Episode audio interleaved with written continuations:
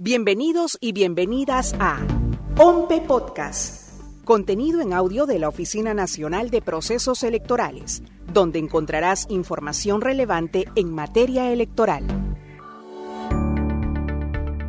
Para que las elecciones internas en las organizaciones políticas se realicen con total funcionalidad, deben tener un órgano electoral central, OEC, y este debe estar integrado por un mínimo de tres miembros titulares y tres suplentes.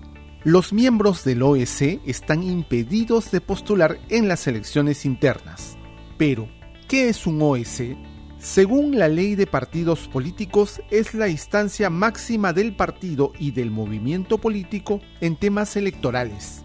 Está encargado de regular, planificar, organizar e implementar los procesos electorales, así como de resolver impugnaciones y proclamar los resultados. Cada OEC es parte de una organización política y sus respectivos presidentes o presidentas tienen responsabilidades ante la OMPE. ¿Y cuáles son estas responsabilidades? Primero, coordinar con la OMPE la organización y ejecución de las elecciones internas.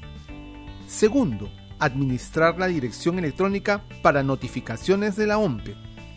Tercero, informar a la OMPE la convocatoria a elecciones internas, la selección de una de las modalidades de elecciones internas, las candidaturas de delegadas y delegados, solo en la modalidad indirecta, la designación de las y los miembros de mesa y la relación de personeras y personeros de las mesas de sufragio. Cuarto, recibir copia del acta electoral de parte de los miembros de mesa. Y por último, quinto, recibir copia del cómputo de resultados de las elecciones internas de parte de la OMPE. De esta manera podemos realizar unas elecciones internas seguras y ordenadas.